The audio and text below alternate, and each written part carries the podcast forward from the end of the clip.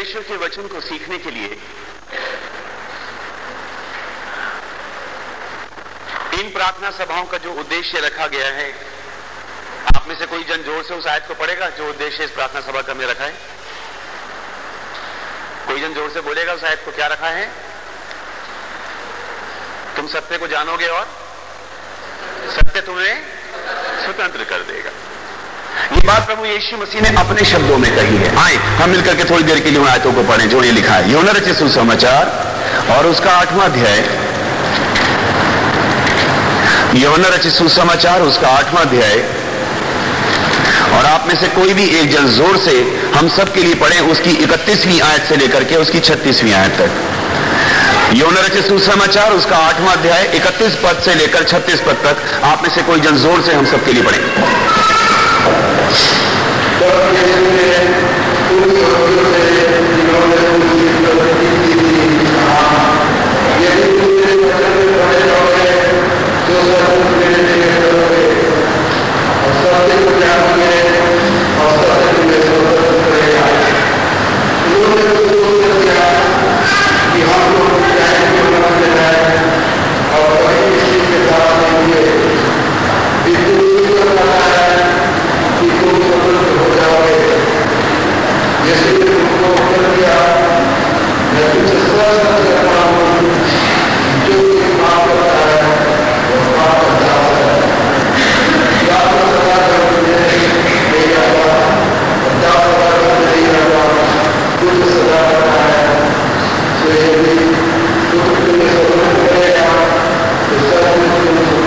परमेश्वर के इस वचन पर परमेश्वर की आशीष हो। मसीह यीशु में। आमेन। यहाँ पर प्रभु यीशु मसीह यहूदियों से बात कर रहे हैं। यहूदी वो लोग हैं जिनको लगता है हमें सारी बाइबल आती है। यहूदी वो लोग हैं जिनको लगता है हम परमेश्वर को जानते हैं। यहूदी वो लोग हैं जिनको पता है व्यवस्था क्या है। यहूदियों के पास यहोवा का नाम भी है, जिस नाम से वो प्रार्थना करते हैं। और उनको यहाँ तक घमंड है कि हम इब्राहिम के वंश के हैं। कई बार ऐसी परिस्थिति हमारे और आपके जीवन में भी होती है सिस्टर। हम सोचते हैं, मुझे पूरी बाइबल आती है। हम सोचते हैं, हम ऑलरेडी क्रिश्चियन परिवार में जन्म ले हुए लोग हैं। हम ऑलरेडी किसी न किसी कलीसिया संस्था से जुड़े हुए लोग हैं और हमें पता है प्रार्थना कैसे करनी चाहिए। हमें पता है वचन क्या कहता है। हमने बहुत बाइबल पढ़ी है, हमें सब कुछ आता है। यहोवा हमारा ही परमेश्वर है, उसने हमें ही चुना, हम उसकी चुनी हुई कौम है। और यहाँ प्रभु यीशु मसीह जब उन लोगों से बात कर रहे हैं, प्रभु उनसे कह रहे हैं, इकतीस पद मैं आपके लिए पढ़ रहा हूँ। तब यीशु ने उन यहूदियों से, जिन्होंने उसकी प्रतीति की थी, कहा, यदि तुम मेरे वचन में बने रहोगे तो सचमुच मेरे चेहरे ठहरो। यहाँ पर दो शब्द हैं, उसमें थोड़ी देर के लिए हम मनन करेंगे। पहला शब्द है, यदि और दूसरा शब्द है तो। आप जब भी नया नियम पढ़ेंगे, प्रभु यीशु मसीह का प्रचार आप सुनेंगे, हर जगह प्रभु ने इन दोनों शब्दों का बहुत अधिक इस्तेमाल किया। प्रभु ने कहा, यदि तुम दूसरों के अपराध क्षमा करोगे तो तुम्हारे किए जाएँगे। और यदि तुम दूसरों के अपराध क्षमा नहीं करोगे तो विश्वास रखो, तुम्हारे भी नहीं किए गए। यदि कोई मसीह में है तो वो नई सृष्टि है। यदि कोई प्यासा है तो मेरे पास है। यदि तुम आपस में प्रेम रखोगे, इससे लोग जानेंगे कि मेरे चेले हो। और यदि का मतलब है, अगर ये वाला काम होगा, तभी ये वाला काम होगा। और यदि वाला काम, अगर पहला वाला काम नहीं हुआ तो दूसरा काम तो दिमाग से निकाल देना है कभी होगा। एक प्रार्थना है जो बचपन से रटते आ रहे हैं। हम संडे स्कूल में बहुत रटते थे उसको। ये हमारे पिता तू जो स्वर्ग में तेरा नाम पवित्र माना जाए। तेरा राज्य आए तेरी इच्छा जैसे स्वर्ग में पूरी होती है। पृथ्वी पर भी हमारे प्रतिदिन की रोटी आज हमें दे। और आगे? और जिस तरह हमने अपने अपराधियों को क्षमा कर दिया। हम बिल्कुल गारंटी से कहते हैं प्रभु मैंने अपने सारे अपराधियों को क्षमा करके आया हूँ प्रभु चर्च में. तो प्रभु कह रहे हैं जैसे ये क्या प्रभु ने उस समय चेलों को कहा प्रार्थना रीति से करना और देखना ये कहना परमेश्वर से जिस तरह या जैसे मैंने अपने अपने अपराधियों को क्षमा किया वैसे ही तू भी हमारे अपराध अगर मैंने मुँह मुँह से किया है तो प्रभु तू भी मेरे मुँह मुँह से करना। अगर मेरे से किसी ने अपराध की क्षमा मांगी मैंने कहा हाँ, ठीक है ठीक है जाओ कर दिया माफ़। तो आप विश्वास रखना जब आप प्रभु से क्षमा मांगे प्रभु कहे हाँ ठीक है जाओ कर दिया माफ़। जैसे हमने अपने अपराधियों को क्षमा किया वैसे ही होगा। और यहाँ प्रभु यहूदियों से कुछ बात कर रहे हैं और प्रभु ने उन यहूदियों से कहा, तुम वो लोग हो जो अपने आप को बहुत ज़्यादा बुद्धिमान समझते हो। तुम वो लोग हो जो सोचते हो, हमें पूरी बाइबल आती है। तुम समझते हो, हम एक मसीह परिवार में जन्म लेके बैठ गए तो इसका मतलब स्वर्ग हमारा है। क्योंकि हमारे पे यहूदी की स्टैंप लगी है, इसलिए पक्का प्रभु यीशु मसीह हमें अपने साथ लेकर के जाएगा। तो प्रभु कह रहे मैं तुम्हें कुछ बात बताना चाहता हूँ। और मैं तुम्हें एक बात ये बताना चाहता हूँ कि तुम बेशक यहूदी हो, बेशक तुम प्रभु के लोग हो, बेशक तुम परमेश्वर को जानते हो, लेकिन अभी तक तुम स्वतंत्र नहीं हो सके। आप में से कितने लोग इस बात को जानते हैं कि इजरायली लोग मिस्र में गुलाम होकर के रहते थे? कितने लोग जानते हैं इस बात को? यहाँ कोई जानता है कि इसराइली मिस्र में गुलाम होकर के रहते थे? कौन जानता है? सब दो जन जानते हैं। चलिए अच्छा है, कम से कम एक करी से हमें दो जनों को बात ज़रूर पता होनी चाहिए। लेकिन आप इस बात को याद रखें ब्रदर सिस्टर कि वहाँ पर भी, मिस्र में भी इसराइली यहोवा से ही प्रार्थना करते थे। वहाँ भी उनके मुँह पर कोई मिस्रियों के देवता का नाम नहीं रहता था। वहाँ भी वो परमेश्वर से प्रार्थना करते थे, यहोवा से प्रार्थना करते थे, और बाइबल बताती है, परमेश्वर ने मूसा से कहा, उनका चिल्लाना मेरे पास तक पहुँच गया है। अब तू जा, ताकि तू मेरे लोगों को मिस्र में से स्वतंत्र करके ला सके, उनको बाहर ला सके। एक बात याद रखना इन तीन दिन की प्रार्थना सभाओं में हम एक बात जो खास सीखेंगे वो ये है, बेशक आप प्रभु के लोग हैं, बेशक बाइबल आपके घर में है, बेशक आप कलीसिया में जाते हैं, बेशक आप वचन पढ़ते हैं, प्रार्थना करते हैं, लेकिन आपको इस बात को सीखने की ज़रूरत है, आपके जीवन में कहाँ कहाँ अभी आपके लिए आपको स्वतंत्र होना बाकी है। कहाँ अभी आपके जीवन में बंधन है? कहा, कहाँ अभी आपके जीवन में कुछ ऐसे चीज़ें हैं जिनसे अभी तक शायद आपने छुटकारा नहीं पाया? और क्योंकि अभी तक आपने छुटकारा नहीं पाया, इसीलिए आप एक वैसा स्वतंत्र, वैसा आनंदित और वैसा एक आशीषित जीवन नहीं जी पा रहे हैं। आपको लगता तो है कि मैं प्रार्थना करता हूँ, आपको लगता तो है कि मैं वचन पढ़ता हूँ, लेकिन आपको जीवन में कहीं ना कहीं ऐसा लगता है, अभी कुछ बाकी है। अभी कहीं कुछ खोखलापन है, अभी थोड़ा कहीं ना कहीं खालीपन है, अभी वो आग नहीं लग पा रही है अंदर।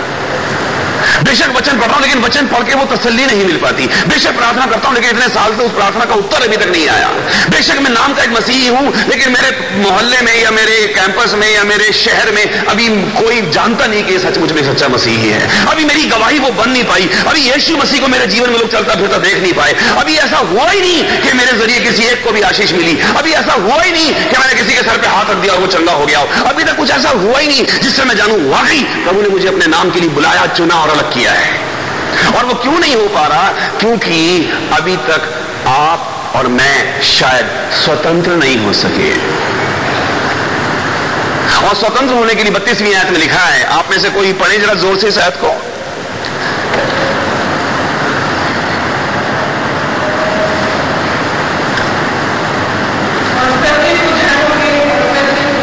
और सत्य को, देखिए, यहाँ लिखा सत्य को मानोगे सत्य को जानोगे। सत्य को जानोगे। अभी जानना तो बहुत दूर की बात है। मानना भी बहुत दूर की बात है। क्योंकि संसार में दो किस्म के लोग हैं। एक वो है जो परमेश्वर को मानते हैं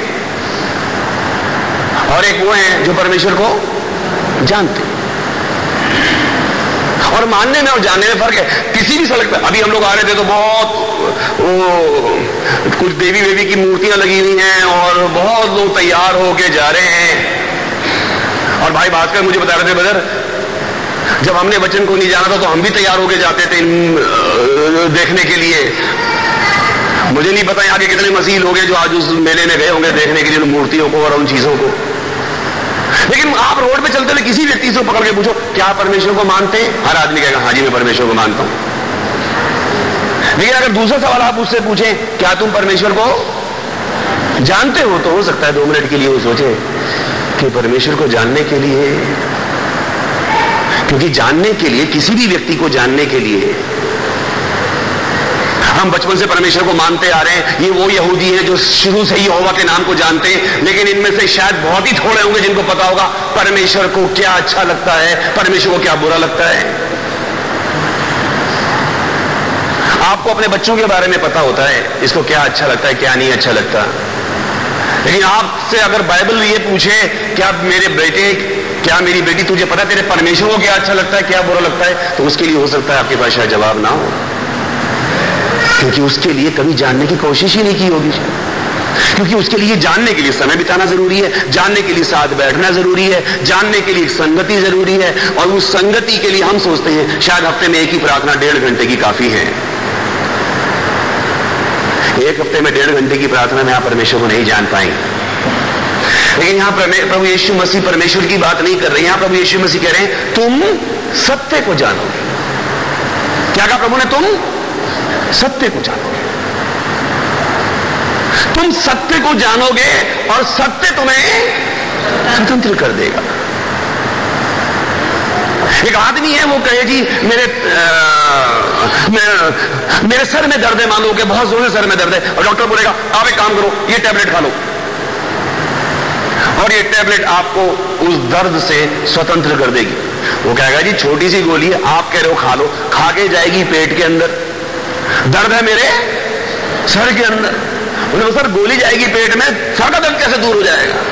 बोले, आपको गोली के बारे में डिटेल नहीं पूछनी। आपने बस गोली खानी है। ये गोली आपको दर्द से स्वतंत्र कर देगी। इस गोली में इतनी सामर्थ है, इस गोली के अंदर इतनी पावर है, इसके अंदर वो मेडिसिन, वो सॉल्ट है, जो आपको उस दर्द से आज़ाद कर इसके लिए आपको दर्द को दूर नहीं करना। दर्द दूर कौन क्या करेगा? दर्द कौन करेगा दूर? वो वो टैबलेट करेगी। उस टैबलेट में इतनी सामर्थ्य है कि वो उस दर्द को दूर कर देगी। प्रभु कह रहे हैं, तुम्हें सिर्फ़ सच को जानना है। सच में इतनी सामर्थ्य है कि वो तुम्हें स्वतंत्र कर देगा। तुम्हें सच की डिटेल में नहीं जाना। तुम्हें सच की धज्जियाँ नहीं उड़ानी। तुम्हें सच के विषय में ज़्यादा इतना दिमाग पे ज़ोर नहीं डाला सच क्या है? बस सच को जानो। तुम सिर्फ़ सच को जान लो। सच तुम्हें हर बात से स्वतंत्र। उसके अंदर इतनी सामर्थ्य है मेरे भाई बहन और जिस दिन मैंने सच को जाना, जिस दिन मैंने जीवन की सच्चाई को जाना, मैं आपको सच बता रहा हूँ, बहुत से बंधनों से, बहुत सी परंपराओं से, रिवाजों से, संस्कारों से, और आपको क्या बताऊँ, धारणाओं से परमेश्वर ने आज़ाद कर दिया। यहाँ प्रभु यीशु मसीह की बात करें, तुम सच को जानोगे। आप जितने लोग यहाँ बैठे, आप में से कोई मुझे बताएगा, सच किसे कहते हैं? हाँ बिल्कुल बिल्कुल बताइए अंकल हाँ वो रहे सत्य मसीह है। अभी मैं बिब्लिकल बात नहीं कह रहा, मैं वैसी जनरल आपसे सवाल पूछ रहा हूँ, सच किसे कहते हैं? वो तो वचन की बात है। अभी वैसे जनरली पूछे, सच किसे कहते हैं? जो बात जी? जो बात पूरी हो जाए। अच्छा। आंटी ने बोला, जो बात पूरी हो जाए। और? सच की क्या परिभाषा है?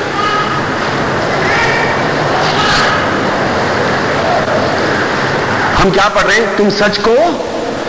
अभी जानना तो बहुत दूर जाएँगे तो जब जब पता होगा सच किसे कहते तब तो मिलेंगे जाके उसे, तभी तो जानेंगे। अभी तो वचन कह रहा सच को जानोगे। आए जरा देखिए, सच कहते किसे हैं? जी? जो बात सही हो। जो सच, अंकल की बात नहीं, वो कह रहे हैं, जो शत प्रतिशत सही हो। एक बार मैंने किसी पूछा कि अजी कलीसिया में सच किसे कहते? तो इन्हें बोला, जो झूठ ना हो। है ना? तो प्लीज़ ऐसे आंसर मत देना आपने मुझे राहत किसे कहते बोले, जो दिन ना हो। क्योंकि हम कुछ सीखने के लिए आए हैं। सब प्रभु की हुजूरी में बैठे हैं, परमेश्वर के द्वारा अभिषेक भवन में बैठे हैं। आए इस बात को प्रभु के सामने, अपने मुँह से करार करके कहें, कहिए, प्रभु, मैं सीखने आया हूँ या मैं सीखने आई हूँ? बोलिए। हम सीखने आए बोलो सिस्टर मैं आपको सिखाने नहीं आया, मैं आपके साथ सीखने के लिए आया आप देख सकते हैं, मैं कोई सरमन तैयार करके ही लाया, मैं कभी सरमन तैयार कर ही नहीं सकता। क्योंकि मैं सीख करके प्रचार नहीं कर सकता, प्रभु कहते हैं, उसी समय खड़ा होगा, उसी समय बताऊँगा, उसी समय सीखना। और इस समय प्रचार प्रभु आपके लिए भी कर रहे हैं और मेरे लिए भी कर रहे हैं। इस समय वचन ये आपके लिए भी और मेरे लिए भी है। वचन में लिखा है, परमेश्वर का वचन दो धारी दो धारी का मतलब है, वो आपको भी काटेगा और मुझे भी काटेगा। उस पर आपको भी चलना है और मुझे भी चलना है। आमीन। अगर आप मेरी बात से सहमत हो तो आप आमीन बोल सकते हैं। कहिए आमीन। तो ये वचन दो धारी है काट देगा। और हम सीखने के लिए आए, क्योंकि हमें सच को जानना है। और सच को क्यों जानना है? ताकि सच हमें स्वतंत्र कर दे। एक बात होशे नबी की पुस्तक में लिखी है। इस पर हम लौट के आएँगे। होशे नबी की पुस्तक, उसका चौथा अध्याय, उसकी छठी आयत है। आप में से कोई जन जरा से पढ़ दें प्लीज़ होशे नबी चार का छह जिनके पास ये बाइबल सोसाइटी की बाइबल्स हैं पेज नंबर 1273 पे आपको मिलेगा। पुराने नियम में 1273 नंबर पेज है। होशे नबी की पुस्तक है, चौथा अध्याय, उसकी छठी आयत। किसी को मिल गया तो ज़ोर से मेहरबानी सब पढ़। यहाँ पर, यहाँ परमेश्वर का वचन क्या थैंक यू प्लीज़ यहाँ परमेश्वर का वचन क्या रहा है, सबको मिल गया? मेरे ज्ञान के ना होने से मेरी प्रजा, मेरे ज्ञान के ना होने से मेरी प्रजा ये परमेश्वर कह रहा है, ये नहीं कह रहा कि ज्ञान के ना होने से, ज्ञान तो संसार में इतना है कि लोगों ने पता नहीं बड़ी बड़ी किताबें पढ़ के दिमाग को कहाँ से कहाँ पहुँचा दिया। मैं जिस समय इंजीनियरिंग करता था और मैंने टू सीटर पुष्पक से लेके बोइंग 747 तक पे काम किया। जहाज़ के बारे में इतनी मोटी मोटी इंजीनियरिंग की किताबें पढ़ता था और मुझे लगता था, एक समय ऐसा आएगा कि मैं फ़्लाइट इंजीनियर बन जाऊँगा और एक अच्छी एयरलाइंस में नौकरी मिल जाएगी और जब एक अच्छी एयरलाइंस में नौकरी मिल जाएगी तो चलो फॉरेन पे जाने का या एयरलाइंस में घूमने का भी टाइम मिलेगा और बहुत कुछ प्रभु आशीष देगा। लेकिन परमेश्वर ने उस सारे ज्ञान को एक कूड़े की तरह मेरे जीवन से निकाल दिया। तो ज्ञान तो बहुत है संसार में बदल से ज्ञान की तो कोई कमी नहीं है। लेकिन वचन यहाँ पर यह कह रहा है, परमेश्वर अपनी तरफ़ से कह रहा है, मेरे ज्ञान के ना होने से मेरी प्रजा नष्ट हो गई। मेरी प्रजा मुझे मानती तो है, लेकिन मेरी प्रजा को मेरा ज्ञान नहीं है। मेरे ज्ञान के ना होने से मेरी प्रजा नाश हो रही है। क्योंकि वो मुझे मानती है वो मुझे चढ़ावे चढ़ाती है वो आ, मेरी आराधना करती है स्तुति करती है। और ऐसी ही एक आयत यशाया नबी की पुस्तक में लिखी है। आप में से जिसके पास बाइबल निकाले मेहरबानी से यशाया नबी की पुस्तक। उसका पांचवा अध्याय और उसका तेरा पद। यशाया पाँच का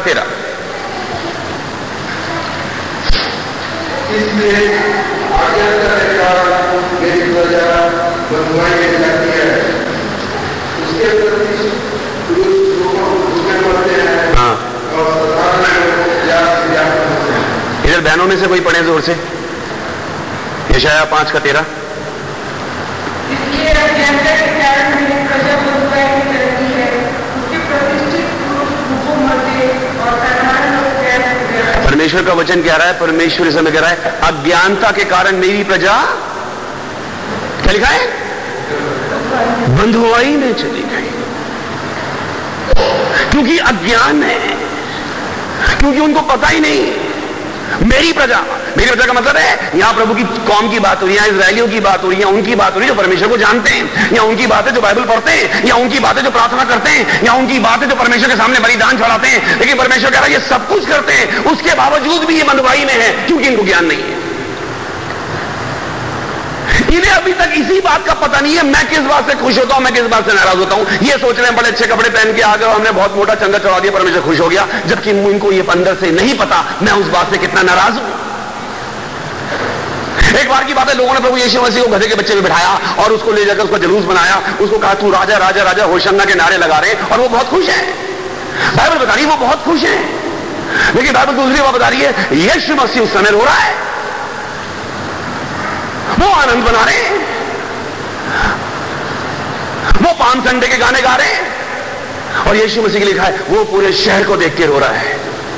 कह रहा है यरूशलेम, हे यरूशलेम, कितनी बार मैंने चाहा कि जैसे मुर्गी अपने बच्चों को अपने पंखों तले छिपा लेती, मैं भी तुझे छिपा लूँ लेकिन तूने नहीं चाहा। लोग सोच रहे हैं, परमेश्वर खुश है। आप कई बार अपने जीवन में ऐसा सोच सकते हैं, परमेश्वर मुझसे बहुत खुश है, लेकिन हो सकता है उस समय परमेश्वर आपसे बहुत नाराज़ हो हो सकता है आप कभी आनंद ना सकते। हैं ब्रदर मैं बहुत खुश हूँ। प्रभु ने मुझे बड़ी अच्छी अभी पिछले दिनों मुझे एक भाई मिले। उन्होंने कहा ब्रदर प्रभु ने मुझे बड़ी अच्छी आशीष दी। मैंने कहा वेरी गुड क्या आशीष दी है? मुझे बताओ मैंने सेकेंड हैंड स्कूटर खरीदा। मैंने कहा परमेश्वर की आशीष है? मुझे बगैर परमेश्वर की आशीष ही होगी। मैंने कहा अच्छा कितने पैसे में खरीदा? बोले, इतने पैसे में। मैंने कहा बदर इतने पैसे कैसे आए? बोले, वो बदर एक लॉटरी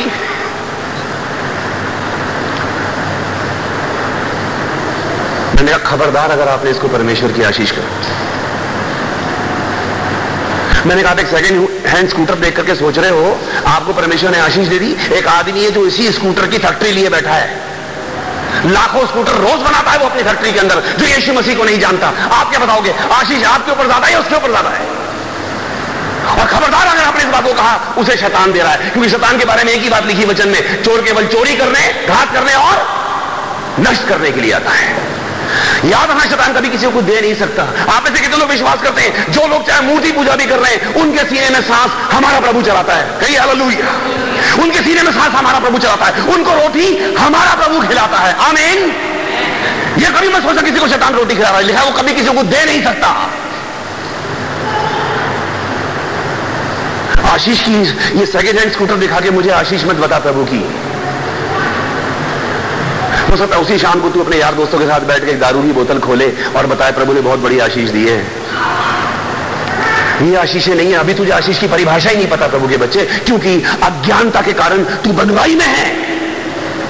और यीशु मसीह को यहाँ पे इसीलिए कहना पड़ रहा है उन लोगों से जो बाइबल जानते हैं, तुम सच को जानोगे और सच तुम्हें स्वतंत्र कर देगा। और उन्होंने फ़ौरन प्रभु से कहा, हम इब्राहिम के वंश के हैं और आज तक कभी किसी के दास नहीं हुए। हम तो शुरू से बचपन से क्रिश्चियन हैं। हम कभी किसी के दास नहीं प्रभु ने कहा। मैं जानता हूँ तुम इब्राहिम के वंश के हो। अगर आप अभी कल की सभा में हम उसको और कंटिन्यू करेंगे, लेकिन आज मैं कुछ और बात आपको बताना चाहता हूँ। यहाँ प्रभु कह रहे हैं, तुम सच को जानो। आप में से एक ने कहा, सच उसे कहते हैं, जो शत प्रतिशत ठीक हो। मैं आपको बताना चाहता हूँ सच किसे कहते हैं? सच की सबसे पहली परिभाषा है अगर आप नोट्स बनाना चाहते हैं तो बना सकते हैं, लिखना चाहें, लिख सकते हैं। सच की पहली परिभाषा है सच कभी खत्म नहीं होता। सच इटरनल है। झूठ खत्म हो जाता है। इससे एक बात याद रखना, जो खत्म हो जाए वो क्या कहा मैंने? जो खत्म हो जाए वो झूठ है। जो खत्म हो जाए वो झूठ है। सच की पहली बड़ी परिभाषा सच कभी खत्म नहीं होता। दूसरी बात, सच कभी बदलता नहीं। झूठ बदलना पड़ेगा आपको। सच आप क्रिएट नहीं कर सकते, झूठ आपको क्रिएट करना पड़ेगा। झूठ में एक बात को बताने के लिए आपको दूसरी बतानी पड़ेगी। एक माँ पूछेगी, बेटे से कहाँ से आ रहे हो? बोले, दोस्त के घर से। बोले, कौन से दोस्त? उसके घर से। क्या कर रहे थे? बोले, ये कर रहे थे। पचास बातें बतानी पड़ेंगी। लेकिन सच के लिए आपको बताने की वजह नहीं सच सीधी सीधी बात है मैं मार्केट गया था वहाँ से। झूठ करना पड़ेगा। सच क्रिएट नहीं हो सकता, सच अपने आप में सच है। सच बदलता नहीं। और जो बदल जाए वो सच नहीं है।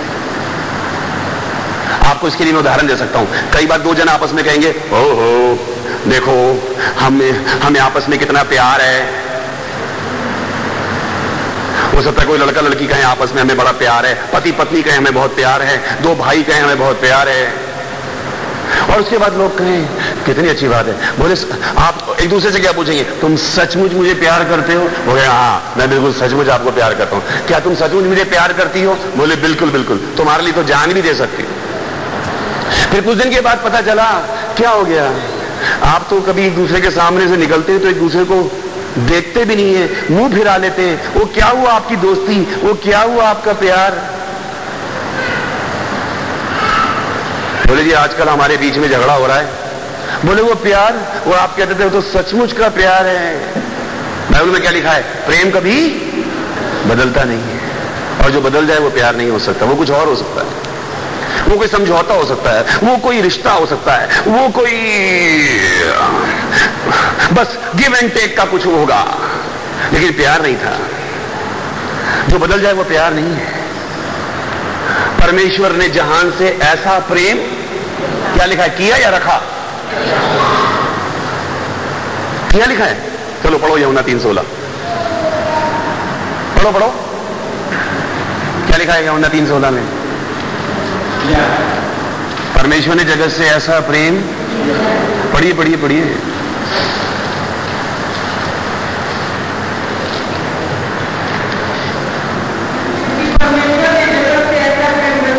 किया रख, किया लिखा है या रखा लिखा है रखा। बस बस बस बस बस यही पूछना है। प्रेम किया या प्रेम रखा? बाइबल बताती उसने ऐसा प्रेम रखा। उसने ऐसा प्रेम रखा। क्योंकि जब आप प्रेम करने की कोशिश करोगे तो उसके अंदर कंडीशन हो जाएँगी। उसके अंदर होगा अगर ये होगा तो ऐसा होगा। अगर ये मेरी बात मानेगा तो मैं इसके लिए करूँगा। अगर ये मेरी ही चाल चलेगा तो मैं इसकी ही चाल चलूँगा। लेकिन क्या लिखा है, परमेश्वर ने जगत से ऐसा प्रेम और शुरू से लेकर आज तक रखा है। उसका प्रेम कभी बदला नहीं। चाहे लोगों ने उसकी मानी या नहीं मानी, लोगों ने उसको कोसा या लोगों ने उसको आशीष दी, उसने वैसा ही प्रेम रखा। तो मैं आपको बताना चाह रहा हूँ, सच उसे कहते हैं मतलब आज सिर्फ़ हम इस बात को सीखेंगे, सच किसे कहते हैं? और कल हम इस बात को सीखेंगे, किन किन बातों से आपको मुझे छुटकारा पाना है? सच किन बातों से, किन किन बातों में हम बंधे हैं? और तीसरी मीटिंग में हम सीखेंगे, किस प्रकार सच हमें उस बंधन से आज़ाद कर सकता है? आमीन। हम आज सीखेंगे सच किसे कहते हैं। सच की पहली परिभाषा मैंने आपको बताई, सच बदलता नहीं है। सच इटरनल है, वो कभी खत्म नहीं हो सकता। सच अपने आप में पूर्ण है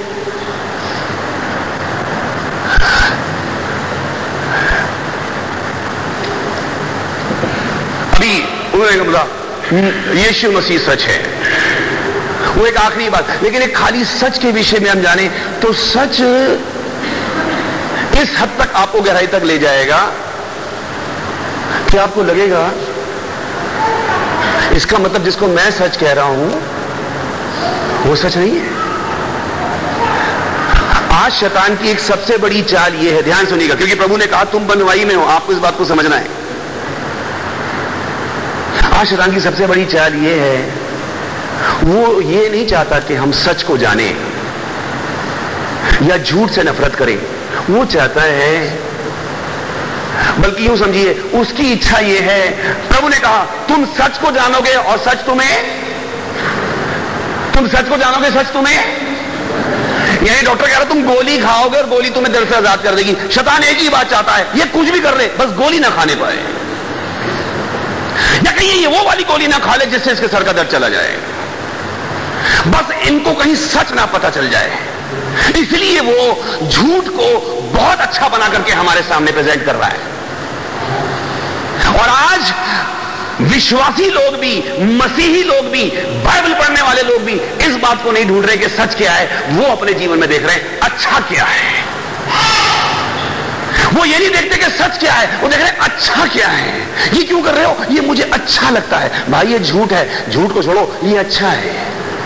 आज एक बच्चा है, उसके सामने आप एक टेक्स्ट बुक रख दीजिए। एक हिस्ट्री की बुक जिसमें जो कुछ लिखा गया वो सच है, और उसके साथ ही वो किताब हो सकता है, शायद पचास रुपए की हो, और उसके साथ आप एक कॉमिक रख दो, जो शायद डेढ़ सौ रुपए की हो। उसमें बड़े अच्छे अच्छे कार्टून बने। आप क्या विश्वास करते हैं? बच्चा कौन सी किताब पढ़ना ज़्यादा पसंद करता है? वो कॉमिक पसंद नहीं जिसमें सब कुछ झूठ है।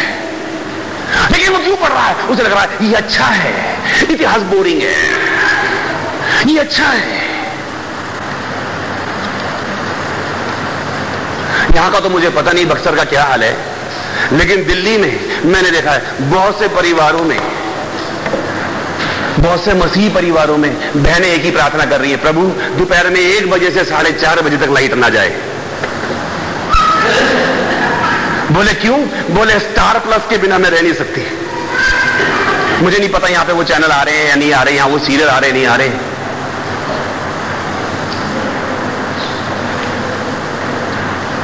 मैंने अपने पति को एक ही बात कही। मैंने कहा, मुझे इसलिए वो सीरियल से नफरत नहीं है कि वो लोगों को तीन साढ़े तीन घंटे अपने आगे बिठा के रखते हैं, बल्कि मैं सिर्फ़ एक ही बात जानता हूँ, उसमें जो कुछ भी दिखाया जा रहा है, सब झूठ है। सब झूठ पर आधारित है। लेकिन वो क्यों देखना चाह रही है लेडीज़ क्योंकि वो अच्छा है। मुझे अच्छा लगता है। और अच्छा इस कदर लग रहा है कि वो चीज़ें जो उन सीरियल में दिखाई जा रही हैं, जिसमें सिवाय व्यभिचार के और कुछ नहीं दिखाया जा रहा, जिसमें सिर्फ़ यही दिखाया जा रहा है स्त्री को पुरुष से ऊपर होना है, जिसमें सिर्फ़ यही दिखाया जा रहा है, आप एक के साथ शादी करो, दूसरे के साथ बच्चा पैदा करो, तीसरे के साथ रह सकते हो आप, आदमी को पैर की जूती समझो, और ये चीज़ कलीसियाओं तक के अंदर आ गई है। आप कह रहे मुझे अच्छा लगता है, जो देखोगे वो मन में जाएगा और बाइबल कहती है, जो मन में है वो मुँह पर आ जाएगा। सच को जान, सच तुझे स्वतंत्र करेगा। और शैतान को एक बात पता है, ये लोग जो बाइबल पढ़ रहे हैं, ये सच के पीछे नहीं, ये अच्छे के पीछे हैं। इसलिए उसने झूठ को एक बहुत अच्छा रूप बना करके हमारे सामने खड़ा कर दिया। उसको पता है, ये सच के खोजी नहीं है, इनको अच्छा चाहिए। मुझे ये अच्छा लगता है, मुझे ये म्यूज़िक अच्छा लग रहा है। मुझे कलीसिया अगर पाशा साहब बोल दे सामने खड़े होकर आज संडे को तुम्हें तो गाने गाने, मैं गाने ढूंढता रह जाऊँगा, मैं सोचूँगा, लय, ऊपर जा रही है, नीचे जा रही है, लेकिन फिल्मी गाना आप मुझसे सुबह से शाम तक जो मर्ज़ी गवा लो, क्योंकि वो मुझे अच्छा लगता है। आप प्रभु के बच्चे हैं, लेकिन आप बंधन में हैं ब्रदर सिस्टर्स अपने जीवन में चेक करो। सच के बारे में दूसरी बात आपको बता रहा हूँ। मेरी बात ध्यान सुनिए। सच हो सकता है, सुनने में अच्छा ना लगे। सच की एक और पहचान है। सच कई बार सुनने में अच्छा नहीं लिखा है, अंत के दिनों में लोग सच्चा उपदेश नहीं सुन सकेंगे। सच हो सकता है आपको देखने में अच्छा ना लगे, सच हो सकता है आपको सुनने में अच्छा ना लगे, सच हो सकता है कई बार लोग बाइबल पढ़ते हैं और बाइबल जैसे ही पढ़ते हैं। बाइबल एक ऐसा आईना है, जब भी आप इसको खोलेंगे, सबसे पहले आपको अपना चेहरा दिखाएगा। ये सबसे पहले दुनिया की कमी नहीं, आपकी बताया कि तेरे जीवन में कितनी कमी है। और इसलिए हम कई बार इस आईने को बंद कर देते हैं, खबरदार, अब नहीं पढ़नी बाइबल। क्योंकि जब भी बोलती है सच ही बोलती है। एक ऐसा आईना है जो हमेशा मेरे चेहरे में मेरी दाग, मेरे झुर्री, मेरे कलंक और मेरे दाग दिखाता है। इसलिए हमें कई बार बाइबल पढ़ना पसंद नहीं है, क्योंकि जब भी हम खोलते हैं, वो हमें अपने बारे में बताता है। मैंने आपसे क्या कहा? सच हो सकता है सुनने में, देखने में, पढ़ने में अच्छा ना लगे। लेकिन झूठ झूठ आज मसीहों को बाइबल से दूर, कलीसिया से दूर, प्रार्थना से दूर, वचन से दूर लेके जा रहा है। क्योंकि वो अच्छा लगता है।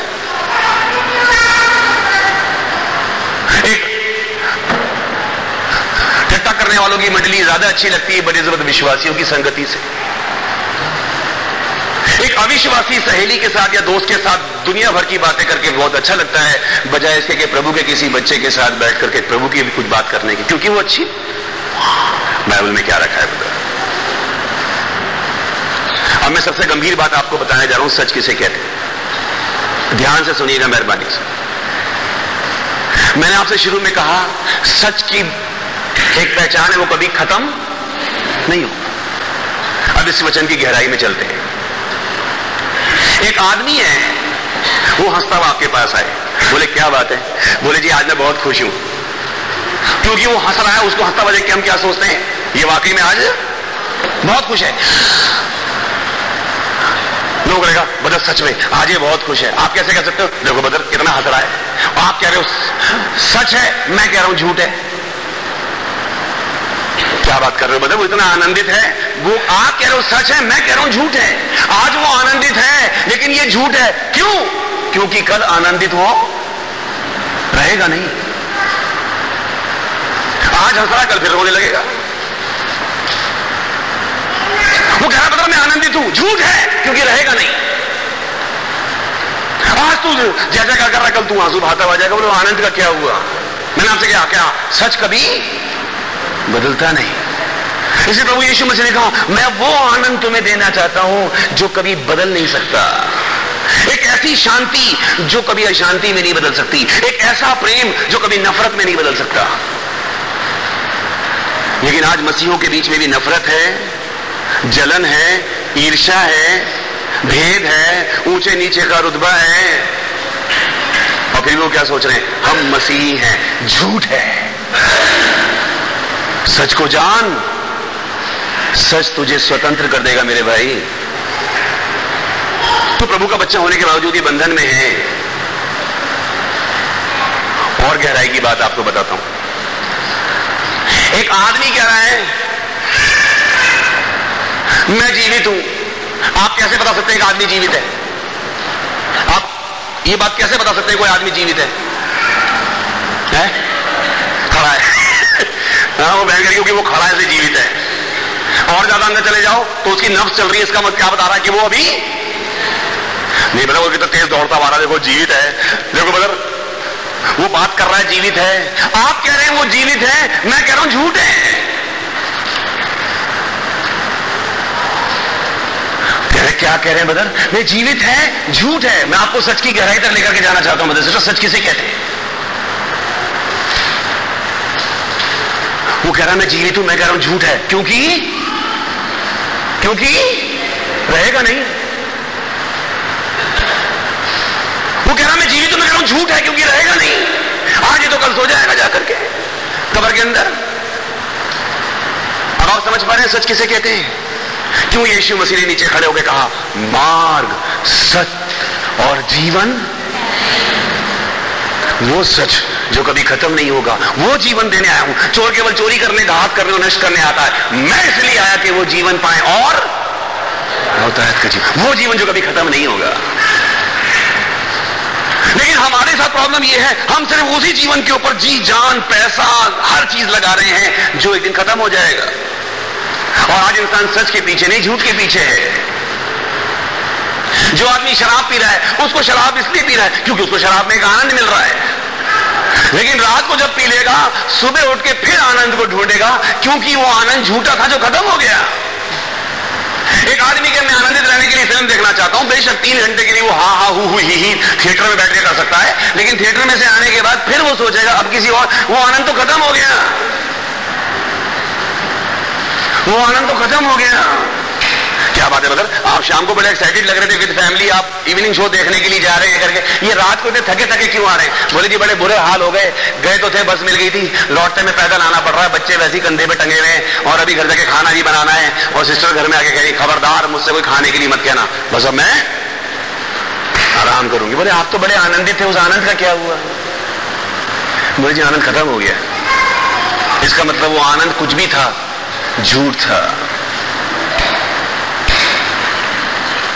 हो सकता है आप अपने जीवन में कहीं ना कहीं दुखी हो।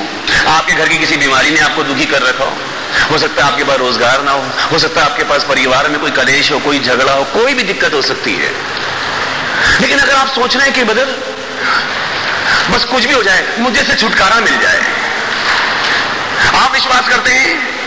मैं बोलूँगा, अगर आप सहमत है तो कहिएगा, आमीन। आप विश्वास करते हैं, एक बीमार बीमारी से छुटकारा पाना चाहता है। बोलिए?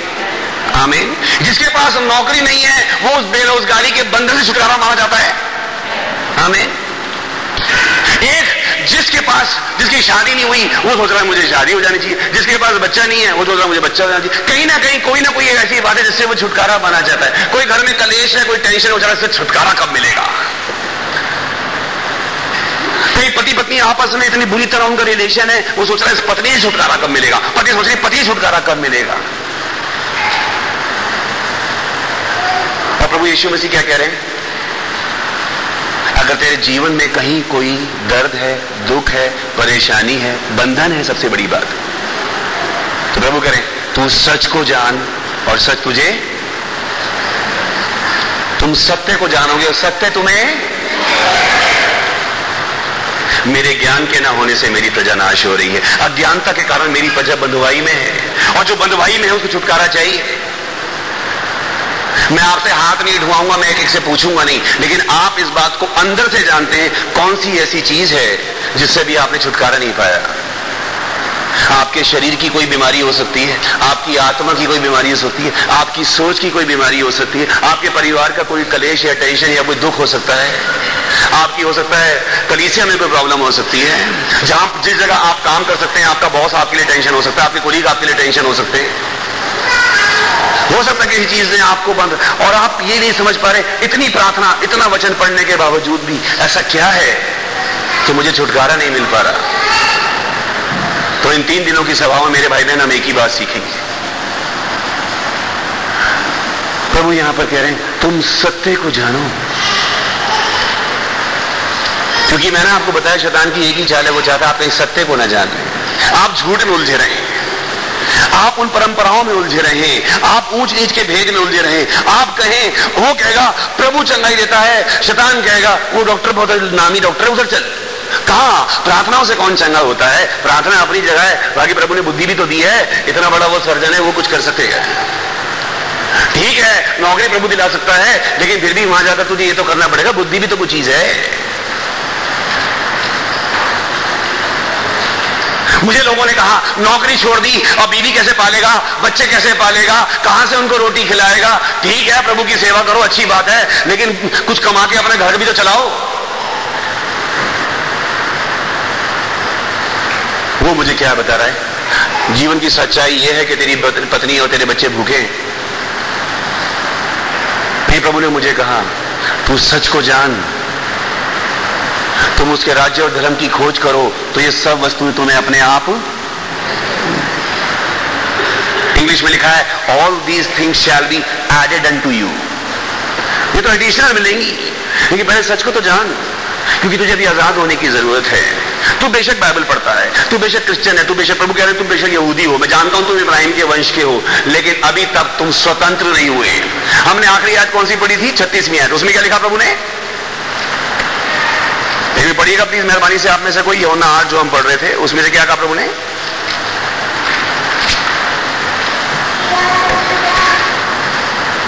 हमने पढ़ी थी इकतीस से छत्तीस तक। क्या कहा प्रभु ने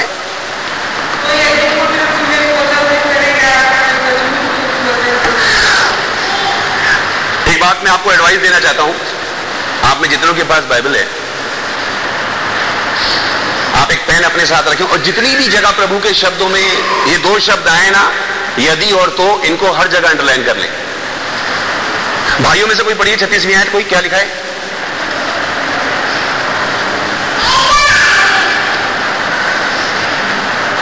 ज़ोर से पढ़िए मेहरबानी।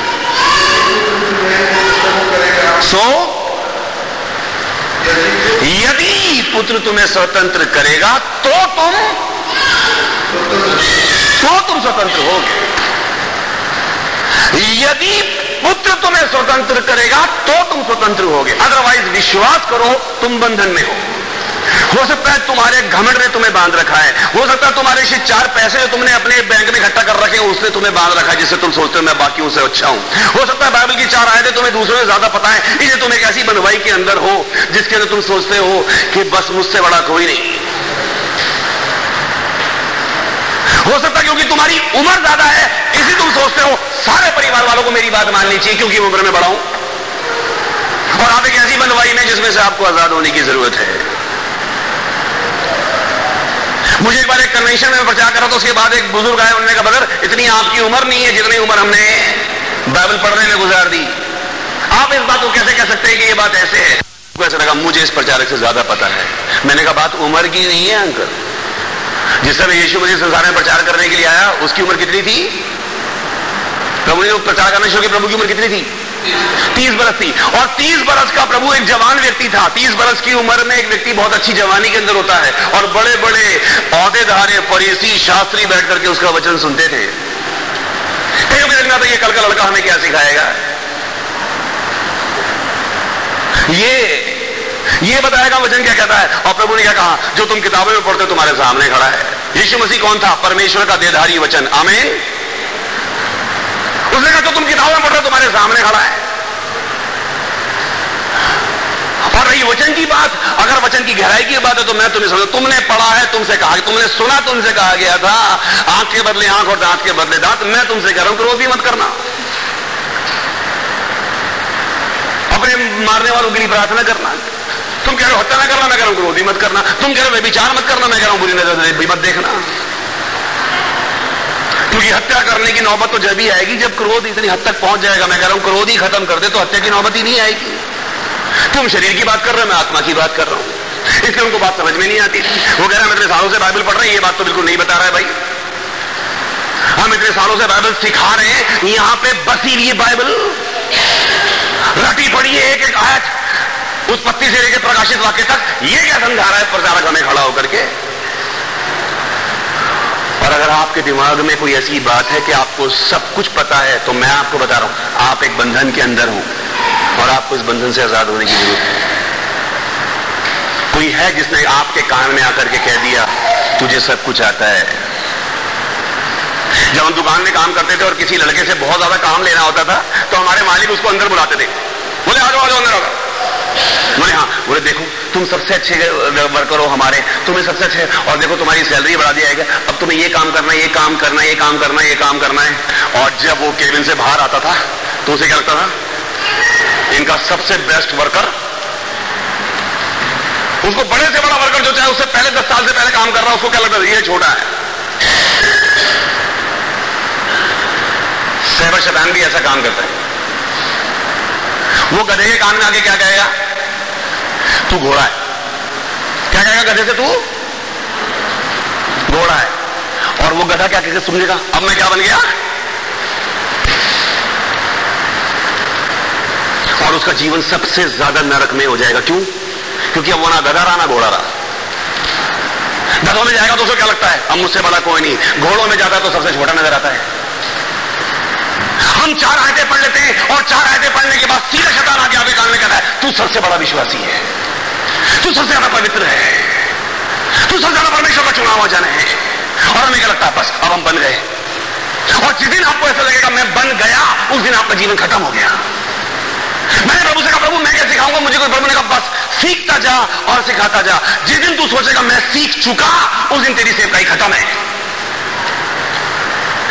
आपसे कहा, इस बात को प्रभु के सामने इकरार करो, प्रभु के बच्चों के, मैं सीखने आया हूँ। और जब तक आप सीखने वाले बने रहेंगे, प्रभु आपको सिखाता रहेगा।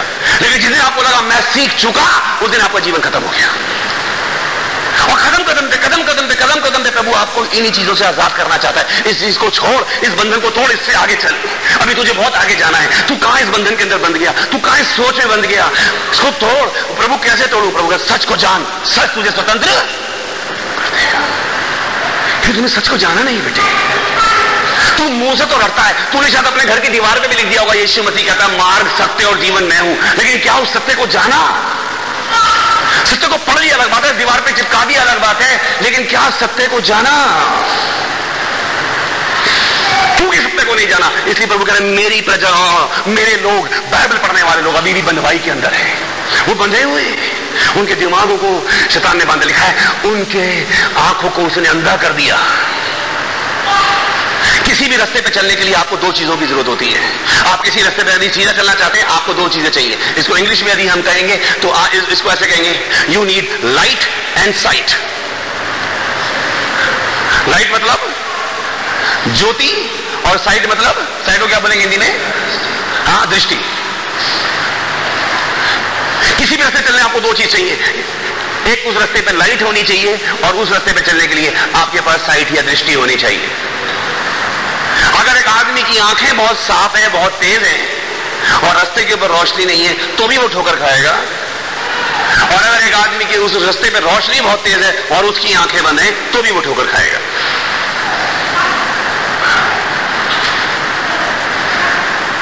और कई बार हम जीवन में ऐसे ही चल रहे हैं, मसीही जीवन में। ठोकर खाते, कभी उठते हैं, कभी गिरते हैं, कभी कहीं सर फूटता है हमारा, कभी हमारे और कहीं चोट लगती है।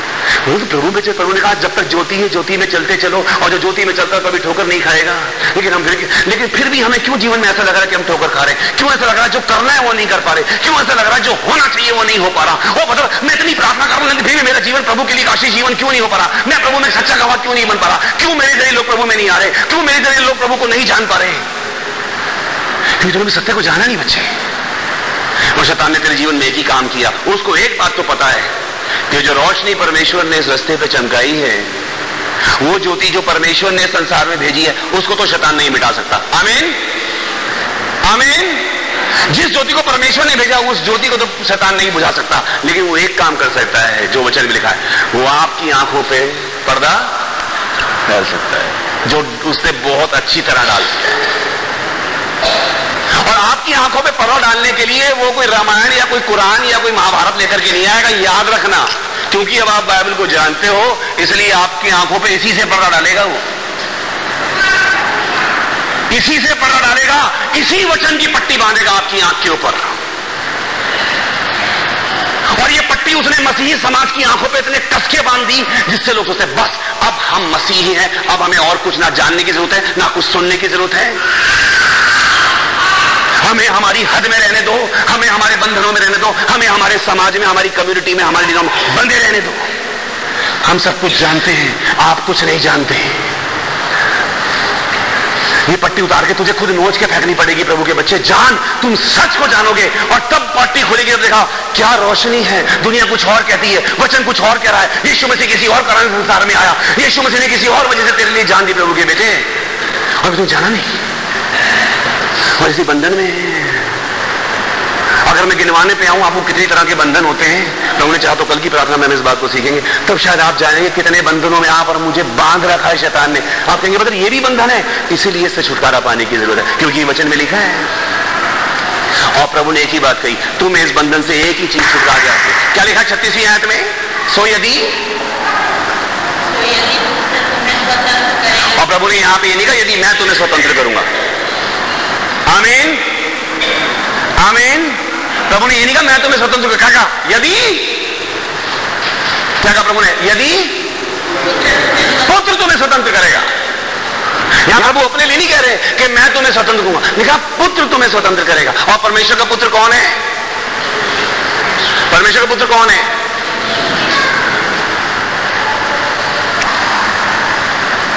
आदि में वचन परमेश्वर के? और वचन ही पुत्र किसे कहते हैं? पुत्र क्यों कहा प्रभु ने अपने आप को? उसने कहा, मैं अपने पिता में से निकल करके आया हूँ।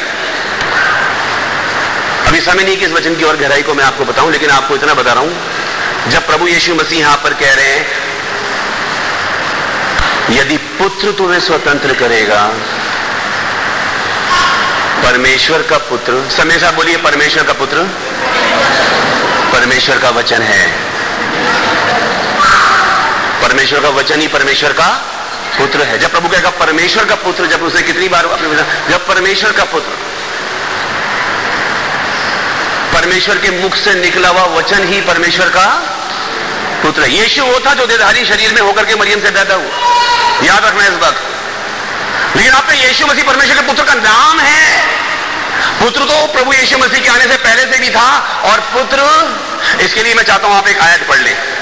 क्योंकि एकदम से मुझे याद आ गई है, पढ़ लेते प्रकाशित वाक्य की किताब निकालेंगे जिनके पास बाइबल है, मेहरबानी से। प्रकाशित वाक्य की किताब, और शायद उसका उन्नीसवा अध्याय है। एक मिनट मैं देख लेता हूँ। शायद उन्नीस ही है। एक मिनट निकाल लीजिए मेहरबानी से। प्रकाशित वाक्य की पुस्तक, उसका उन्नीसवा अध्याय। उसका ग्यारह से तेरह पन्ना, ग्यारह से तेरह। प्रकाशित वाक्य उन्नीस, ग्यारह, बारह, तेरह। कोई जन ज़ोर से पढ़ दिए सबके लिए। हाँ। हाँ। जी। हाँ। हाँ। बारहवीं आयत आपने छोड़ दी, सिस्टर?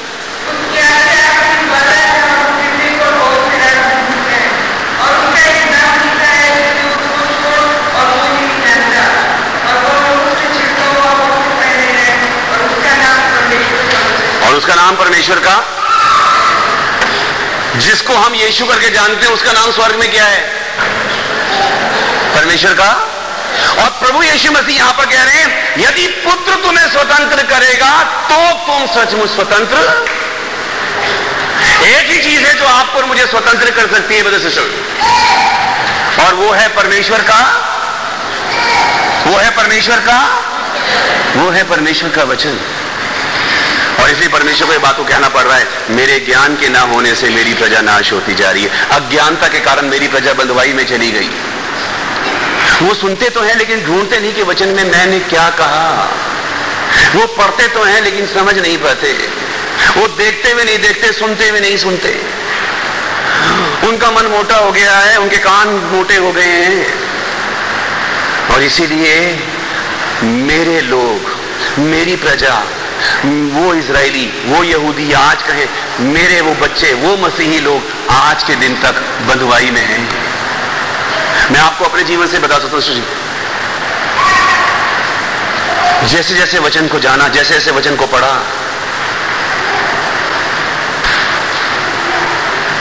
उस वचन ने एक एक बंधन को मेरे जीवन से काटा है।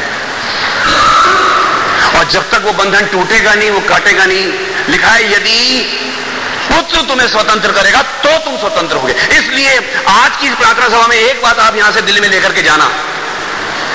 बेशक, अभी आपको जानना बाकी कितने बंधन हैं जिनसे आपको छुटकारा पाना है। लेकिन एक बात आपको दिमाग में रखनी पड़ेगी कि मुझे अगर बंधुआई से कोई छुड़ा सकता है, मुझे अगर बंधन से कोई आज़ाद कर सकता है तो वो सिर्फ़ सिर्फ़ और सिर्फ़ परमेश्वर का पुत्र, यानी परमेश्वर का वचन है। आमेन। जो आपको जानना बहुत ज़रूरी है। कोई प्रचारक क्या प्रचार करता है इस बात से आपको कोई मतलब नहीं। भाई संजय राज दिल्ली से आकर के क्या प्रचार करके गया, वो आपको आज़ादी नहीं देगा। आज़ादी देगा तो वो स्वतंत्र आपको करेगा तो वो वचन जो परमेश्वर का पुत्र है। प्रभु यीशु मसीह के शब्द आपको बता रहा हूँ, सो यदि पुत्र तुम्हें स्वतंत्र करेगा तो तुम सचमुच स्वतंत्र हो जाओगे। इसका मतलब प्रभु को जानने के बाद भी, वचन को पढ़ने के बाद भी, प्रार्थना करने के बाद भी, अभी आपको मुझे बहुत सी बातों से स्वतंत्र होना बाकी है। आमीन। कितने लोग हाथ उठा के कह सकते हैं, आज मैंने वचन में कुछ सीखा है। क्योंकि आप सीखने आए हैं इसलिए प्रभु आपको सिखा के भेजेगा, ब्रदर सिस्टर। आमीन। आमीन। आए हम मिलकर के प्रार्थना करें।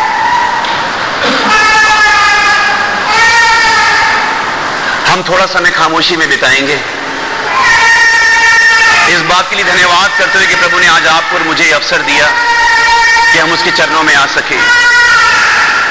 मेरे भाई बहन बहुत सी बातें थी जो प्रभु ने मेरे ज़रिए आप से की हैं।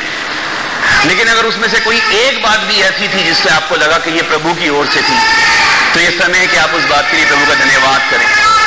यदि इस पूरे प्रचार में कोई एक भी छोटी सी बात आपने सीखी है तो उसके लिए किसी मनुष्य का नहीं सिर्फ़ परमेश्वर का धन्यवाद करें। क्योंकि आपने शुरू में प्रार्थना एक ही की कि प्रभु, तू मुझसे बात कर। प्रभु आप सबसे प्यार करते हैं मेरे भाई बहन। इसलिए उसने अपने दास को आपके नीचे भेजा है कि आप उस वचन को जाने, आप उस सत्य को जाने और वो सत्य आपको स्वतंत्र कर सके। काश के आज हमारा इकट्ठा होना हमारे लिए आज़ादी का कारण बने। हमारे लिए प्रभु में आगे बढ़ने का कारण बने।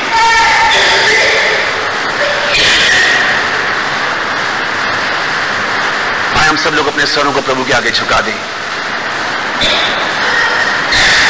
एक समर्पण के साथ उसके चरणों में चले। मैं आपके लिए प्रार्थना करने के लिए जा रहा हूँ। सर्वशक्तिमान पिता परमेश्वर, हम धन्यवाद करते हैं पिता, आज के इस दिन के इस समय के लिए, जो बड़े दया से पिता आपने हमें दिया है। मैं धन्यवाद करता हूँ इस कलीसिया के लिए, आपके इस भवन के लिए, आपके द्वारा यहाँ पे नियुक्त, आपके दास पाशा साहब के लिए प्रभु जी, और उनकी इस पूरी मंडली के लिए पिता जिनके बीच में खड़ा होने का आपने प्रभु मुझे सौभाग्य दिया है। मैं जानता हूँ प्रभु मेरे पास तो आपके बच्चों को देने के लिए सिवाय आपके वचन के और कुछ भी नहीं। और जो कुछ आपने मुझे दिया है, पिता, मैंने से इतने तो आपके बच्चों तक पहुँचाया है। सिर्फ़ इस बात की आशा में, पिता, कि इनमें से हर एक मेरा भाई, हर एक मेरा बुज़ुर्ग, हर एक मेरी बहन यीशु मसीह के नाम में प्रभु स्वतंत्र हो सके, पिता। आज़ाद हो सके प्रभु जी और उस बंधन से पिता जो शैतान ने इनके जीवन में बांधा है। और उस पर्दे को फाड़ सके प्रभु जी, उसके पार देख सके। हर एक उस पट्टी को अपनी आँख में से नोच करके फेंक सके, जो शैतान ने प्रभु हमारी आँखों पे बांधी है। ताकि प्रभु ये सच को जाने और सच इन्हें स्वतंत्र कर सके। आज इनका यहाँ पर आना व्यर्थ न जाने पाए प्रभु। बल्कि जिस भूख और प्यास के साथ आपके बच्चे आए हैं उसी अभिषेक के साथ प्रभु तृप्त होकर के जाने पाए। इस पूरी मंडली के लिए मेरी प्रार्थना है पिता, कि आज की रात आप इनमें से हरेक से बातचीत करें। इनमें से हरेक से बातचीत करें प्रभु। जब ये आराम करने के लिए अपने अपने बिस्तरों पे जाते हैं पिता, इनका शरीर बेशक सोए, लेकिन इनकी आत्मा आपसे बात करे प्रभु जी। आप इनको अपने वचन के भेद दे पिता। इनको वो प्रकाश दे जिसको देने के लिए प्रभु आपने इनको बुलाया, चुना और अलग किया है, ताकि इनमें से एक एक का जीवन आपकी महिमा और गवाही के लिए हो। ये पूर्ण रूप से आज़ाद होकर, छुटकारा पा करके आपकी महिमा और गवाही के लिए जिए पिता। धन्यवाद और शुक्र करते हैं इस सुनहरी अवसर के लिए जो आपने अपने दास को, अपने लोगों की सेवा के लिए उनके बीच में भेजा है पिता। मेरा यहाँ आना इन सब के लिए एक आशीष का कारण ठहरे। हमारा मिलना प्रभु आपकी महिमा के लिए हो। और जितना भी समय आपके बच्चों के साथ रहना है प्रभु, मैं एक एक पल पर आपकी आशीष चाहता हूँ। ताकि हम वचन या कर्म से जो कुछ भी करें, उसमें आपके नाम को महिमा मिले, प्यारे पिता। यदि आपके आने में समय है, प्यारे प्रभु, हम कल दोबारा इकट्ठा हो सके और मिलकर के आपकी महिमा कर सके, आपके वचन में से सीख सके, उस सच को जान सके, ताकि वो सच हमें आज़ाद कर सके। धन्यवाद, और शुक्र प्रभु। एक एक जन पर एक एक परिवार पर, यीशु मसीह के नाम में आपकी आशीष चाहते हुए, धन्यवाद के साथ इस प्रार्थना को आपके बेटे और अपने प्रभु यीशु मसीह नासरी के नाम से ही मानते हैं। हमें प्रभु, आप सबको आशीष